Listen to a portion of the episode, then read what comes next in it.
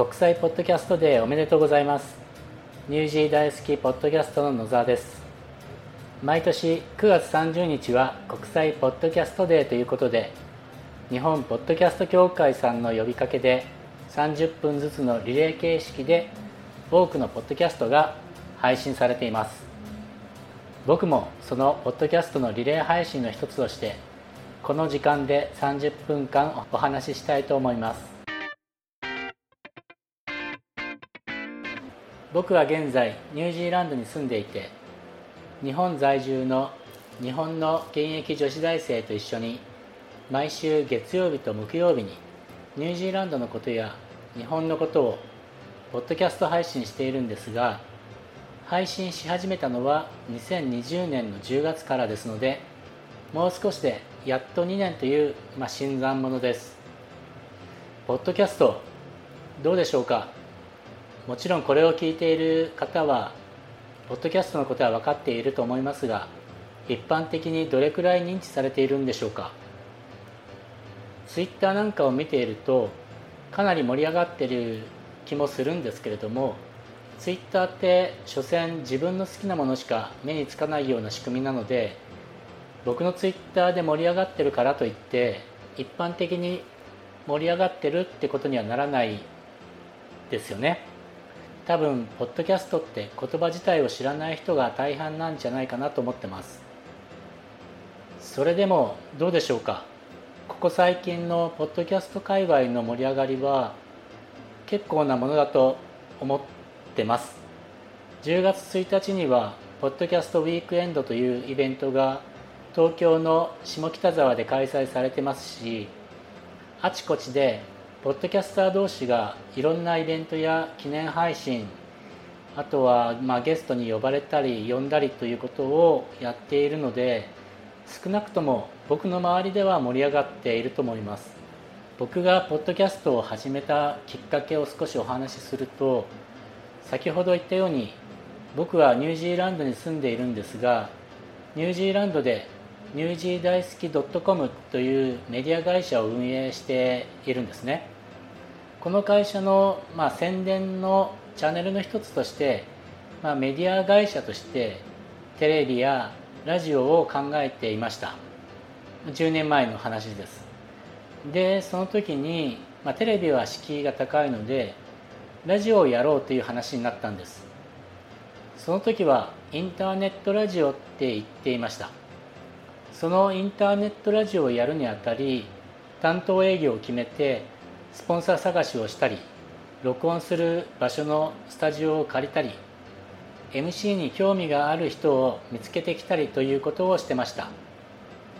スタジオと MC はすぐに見つかったんですがそのスタジオも実はその音楽系の専門学校で学校が終わった後は無料で使ってもいいよって言ってくれたので本当にラッキーだったんですよね。でそのスタジオと、まあ、MC もやりたいっていう人も見つかってあとはスポンサーだけだったんですけれどもこのスポンサーをなかなか獲得できなくて当時は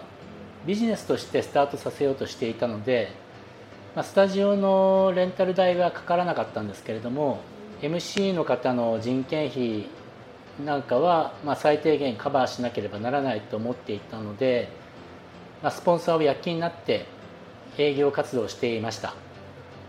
結果はスポンサーの目処がつかずに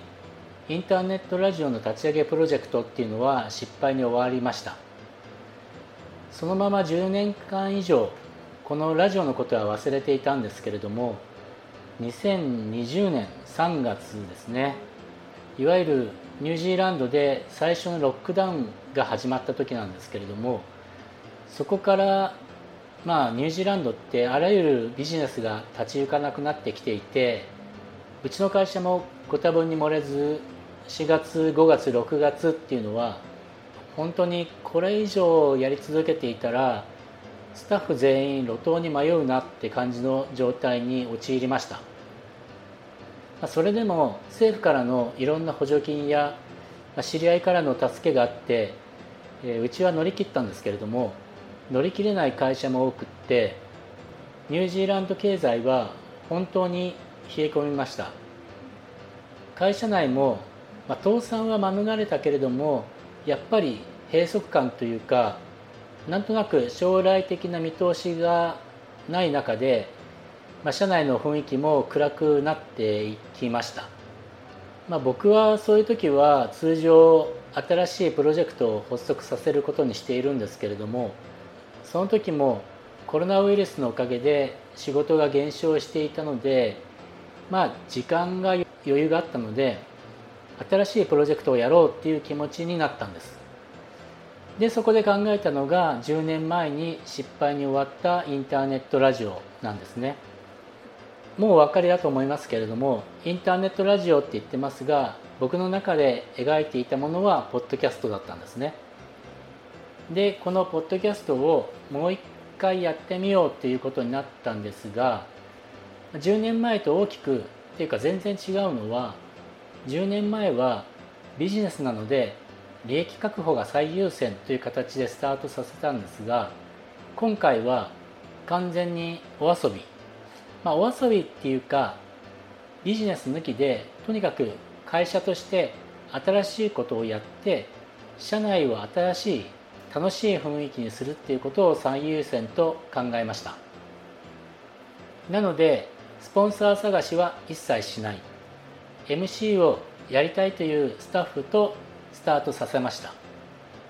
まあ、遊びといっても会社のブランドで配信するわけですからただのおしゃべりじゃなくて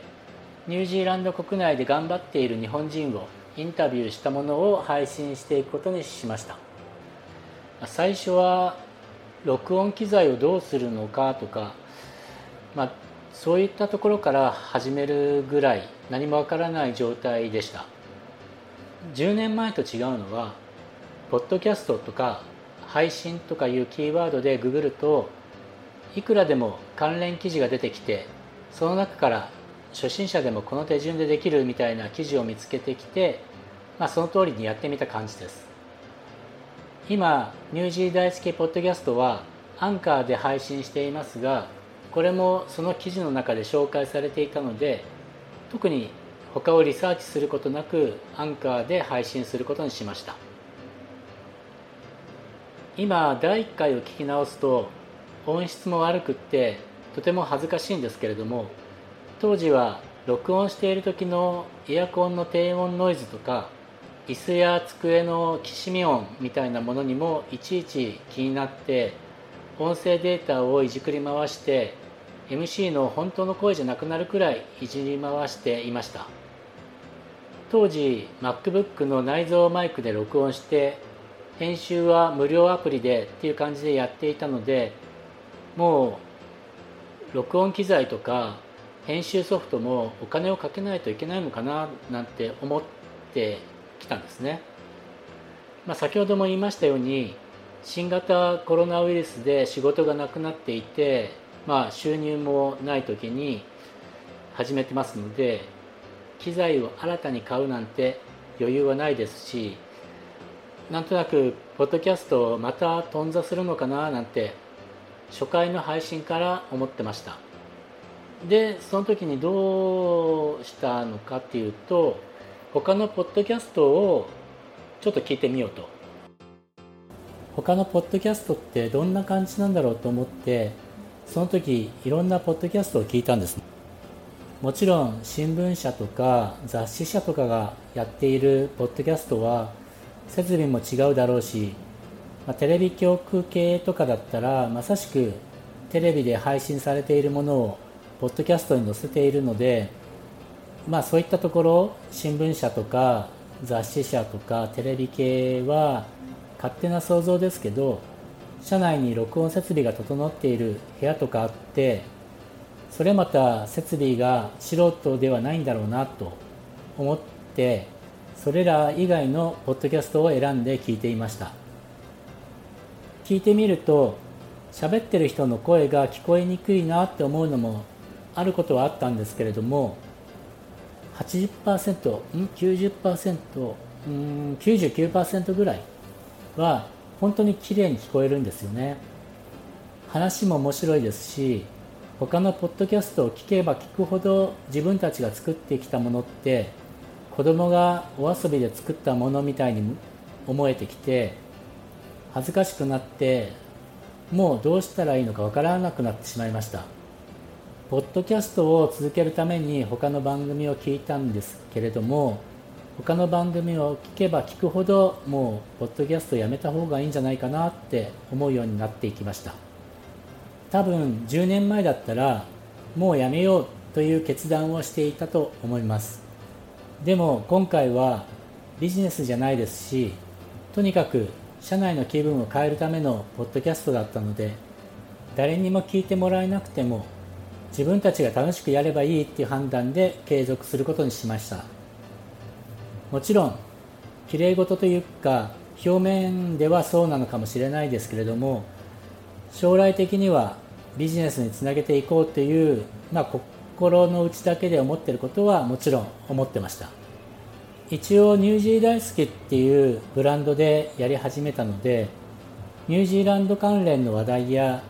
ニュージーランドの有名人などをゲストにお迎えしていくっていう方法でやってきました。一応ニュージー大好きのことを簡単に説明しておくとニュージーランドで起こした会社でニュージーランドの情報を発信しているウェブサイト運営を中心に日本から来る留学生や企業の赴任者移住目的の家族などのサポートを行ったりニュージーランド国内で日本人向けの文化イベントなどの各種お祭りごとを企画したりしてる会社です。そう。なのでニュージーランド国内で日本人向けの仕事をしているっていう会社です。ポッドキャストも同じように日本人向けでのポッドキャストニュージーランドの情報を伝えていくっていうのは、まあ、そこは基本にしなければならないなって思っています。さっきも言いましたが別に誰も聞いてなくても自分たちのやりたいようにやろうと決めていたので最初は面白いだけでやってはいたんですけれどもやっぱりアクセス数は気になりますし経費しか生み出さないこのプロジェクトってどうなんだろうなって思いながらやってました。当時は2週間に1度でスタートさせたんです。それはどれぐらいの頻度が正解なのかっていうのは分からなかったですしそもそも録音して編集っていうことを考えればある程度の時間は必要だと思っていました。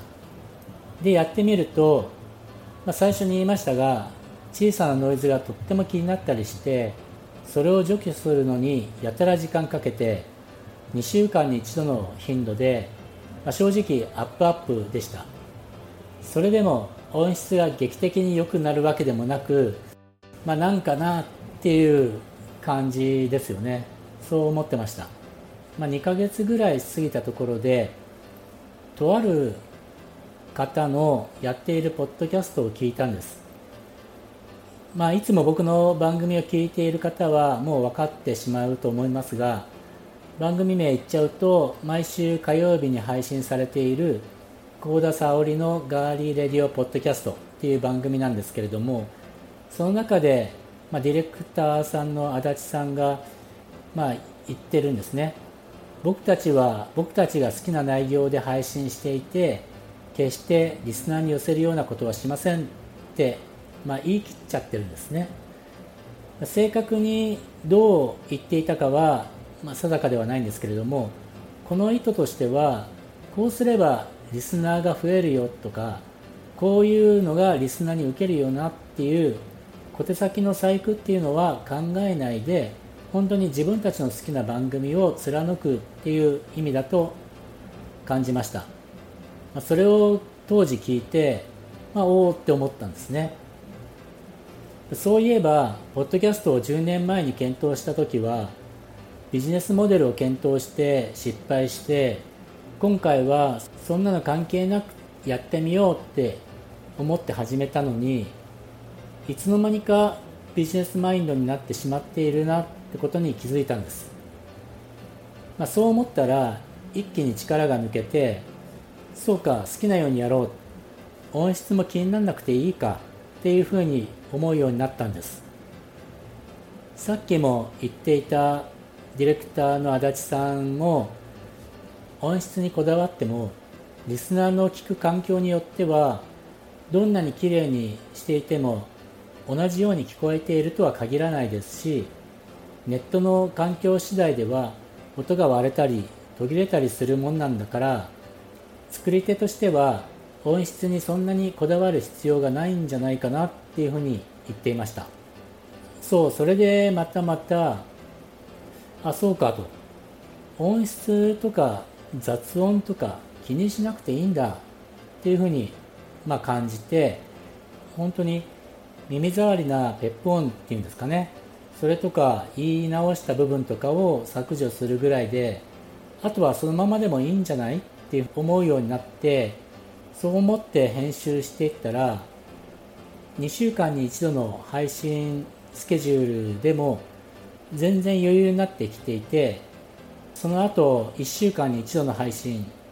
今では毎週月曜日と木曜日の2回の配信っていうのも全然楽にやっている感じです。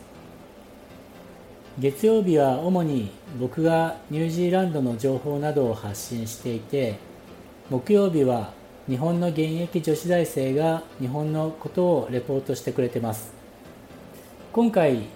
日本の女子大生と一緒に録音したんですけれどもちょっとミスがあってうまく録音できてなかったんですけれどもここで少しだけその時の様子を挟みたいと思いますニュージー大好きののりかです。かほりです、えー今日はニュージーランドと日本の今と題してあのニュージーランドと今中継というかズームでつないでいるんですが、はい。えーゲストとして、えー我らが社長ニュージー大好きの野沢社長に、えー参加してもらってえーニュージーランドのことは社長日本のことは、えー私たちがちょっとお伝えしていこうかなと思っております。じゃあということでお呼びしたいと思います。社長おどうぞ願いします。野沢です。はよろしくお願いいたします。お願いします。社長は今お昼の12時ということなんですけど、今はどうですか？ニュージーランド寒いとか暑いとかありますか？うん。昨日まで本当に寒かったんですけどまあ、はい寒かったっていうか暖かくなったり寒くなったりってこう何？三寒四温四温っていうの？あの、繰り返してて、今日は暖かかったです。雨が降ったせいなのかもしれないですけど、暖かかったですね。格好が自分たちと、ま、真逆というか、うん。社長はねフフード着てて私たちは真夏みたいな格好をしてますけどじゃあちょっといろいろ聞いていこうと思うんですけど、はい。じゃあのりかから質問する？はい。質問1個目は、留学生は入ってきていますか？という質問です。ほいほいどうですか？うん。まあ今年の4月から徐々に国境も開け始めて、さらに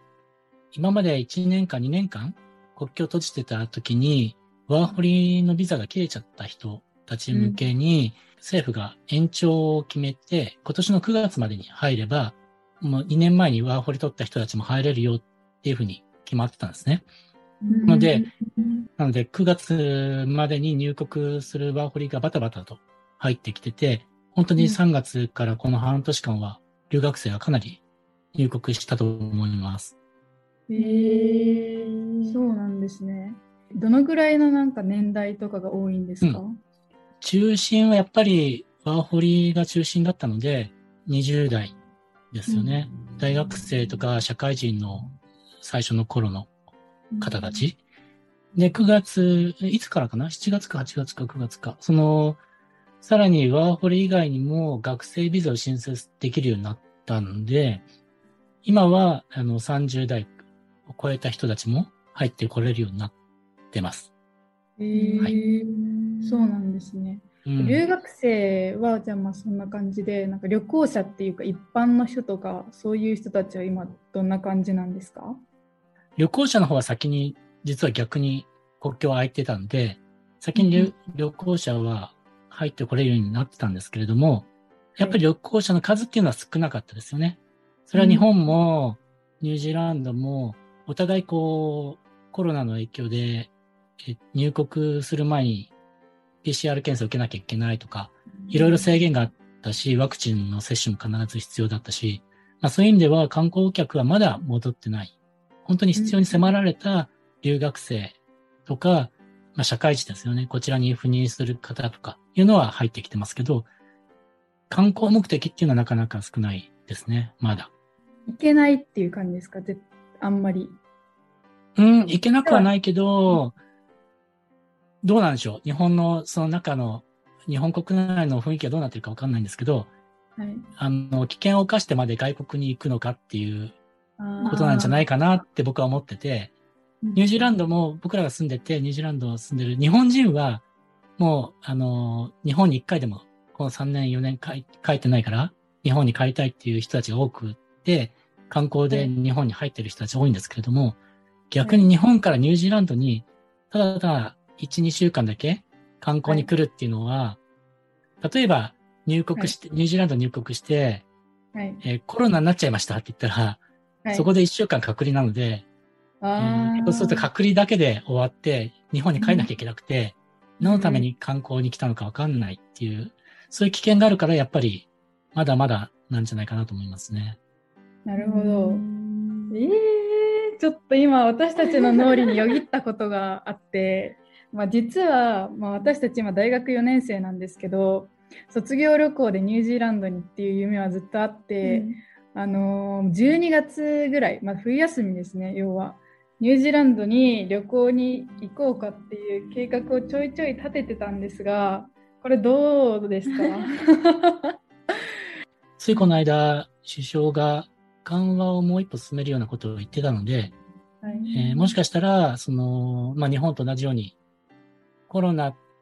ていうその特殊な位置づけじゃなくて、インフルエンザとか、とか同じような位置づけにしていくんだと思います。もう。なので、12月頃は、まあ、たとえコロナにかかったとしても、ホテルで2泊とか3日とかいれば、うん、自由になれるかなと。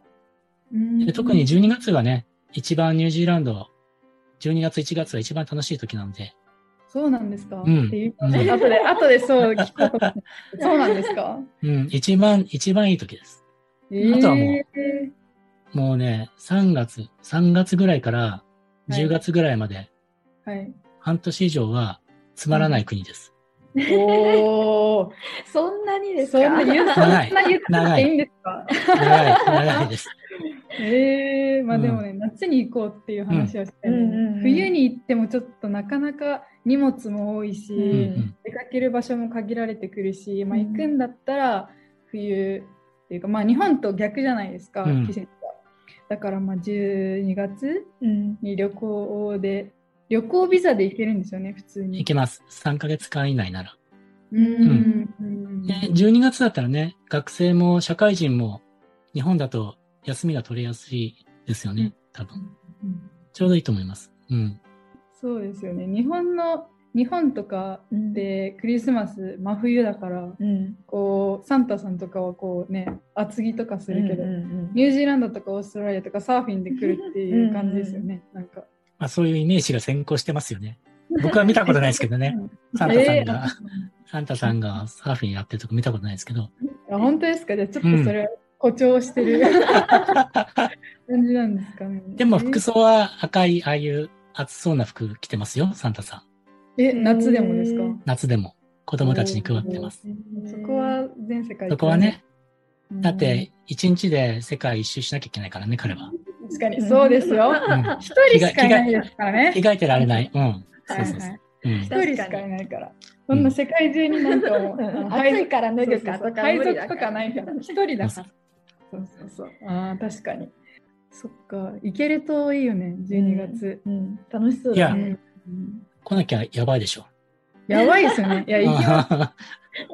す。寝てください。い。あのはい冬休みをすぐ全部使おうかなと思ってああ。その方がいい。その方がいい。はい僕も壁の半分ぐらい付き合いますよ。いや、よし。よし。てか、そうやって言ってくれないと私たちも困るって思ってずっと話してました。本当に。そうですよね。ガイドブック持ってこうね。あ、そうそうそう、うんうんもらったやつね。それ使って。他、なんかニュージーランド行って、うん夏とか、なんかおすすめのアクアクティビティとかありますか？なんか、ここに来とけみたいな。これやっとけば間違いないみたいな。まあ、お決まりですけど、ニュージーランド発祥のバンジージャンプはね、やってもらって、はい。まあ山が、山に凝ってるんであれば山登りとか。はいはいはい。はいはいはいはい。山登りね。私たちはもう最近富士山に登ったので、もうそれはね、登りたいですけど、うんニュージーランドの山は何ですか？マウントクックとかです。うんうんうん。あれも3700何十メートルとかですよね。え富士山 そうそうそう。富士山とちょっと、ちょっと短いぐらい。ぐらいかな富士山よりも。うん。ぜひ。まあ、僕は登ったことなくて、はい。えー、大体ね、ハイキングっていう、その歩いて登るんだと、うんうん1週間ぐらいかかるらしいですよ。えあ、そんなかかるんですか？そう。えそんなかかるんだ途中まで車で行くとかないんですか？富士山だったら5合目までうん車で。うん。ですよね。ううん。もう下から歩きですか？どうなんでしょう。僕も あるだな。1週間って聞いて、もはいうそれ以来、もはいう諦めてます。はい、行くのやめようと。一週間山に登る 普通に厳しいですね。ちなみに僕は、クイーンズタウンって街から、はい。えっと、セスナをチャーターして、えーうんさ山頂は覗いてきました。あ、こうなってある。ーすっ飛ばして見ちゃう。そうそうそう。あっという間でした。ああ、そっか。そういう楽しみ方もあるんですよ。1週間か。いや、もったいないよ。考える。うん外国で1週間、しかも山にこもるんでしょ？いや、もったいなすぎる。まあ、見たいけどうね。ん。うん。いや、でも、最近富士山、私たちも登ったんですけど、あのーもうちょっとなんか、一回遠慮というか、そのぐらいの同じレベルをまた登ってしまうと、なんか、ちょっと何、景色もうん。もったい無駄遣いしてるというかうん、いっぺんにちょっとやりすぎだから、うん。まあ、なんかそのそこまで行かなくても、なんかちょっとハイキングみたいな、うんうん。ちっちゃい山とかあったら行きたいですけど、あります？えへへうーん。えーまあまあ、あのー日本と同じように火山、火山でできてる国なんで、はい。あちこちに山はいっぱいあって、おうん、トレッキングって言ってみんなね、盛んに2時間コースとか5時間コースとか行ってやってますね。うん。そういうのがいいな。うんそういうのそういうそういうのがいい。そうですよね。うんんあとバンジーか。うんなんかこの前、日本のイッテ Q わかりますか？テレビ。はい、はい。イッテ Q であのバンジージャンプ特集みたいなのやってて、それこそ、ね、ニュージーランド発祥ってさっき言ってましたけど、なんだっけあの名前、あのバンジーの名前。わかんない。1個しかないんですか？ニュージーランドのバンジージャンプ場って。いえ、いっぱいあります。あちこちにあります。一番高い？そんなことないかまあこんな感じで毎週月曜日と木曜日に配信しているんですけれどもなぜわざわざ先ほどのように過去回を入れたかというとポッドキャストってリアルタイム配信じゃないのでこうやって編集して配信することもできるっていうところがいいですよね。もちろん録音してすぐそのまま配信っていうこともできます。まあ僕の場合はおしゃべりのプロじゃないのでやっぱり言い直しとか NG ワードとかも喋ったりしちゃうかもしれないので編集してまあ編集にかける時間っていうのは本当に短くなりましたけれども編集が終わって配信してっていう形で週に2度の配信もしくは月に一度あっていいですし自分のペースで自分の言葉で発信できるツールっていうふうに考えると結構面白いツールですよね。冒頭ポッドキャストって流行っているの？って聞きましたが流行っていようといなかろうと自分が配信したいものがあれば配信するし一人でも聞いてくれている人がいれば自分のこととか会社のこととか、まあ、ニュージーランドのこととかその一人のために配信していきたいと思ってます、まあうまくまとまりませんがまとまってなくても OK のポッドキャストです。これからも続けていきたいと思ってます。国際ポッドキャストでおめでとうございます。ニュージー大好き社がお送りしているニュージー大好きポッドキャストの野沢でした。ありがとうございました。ニュージー大好き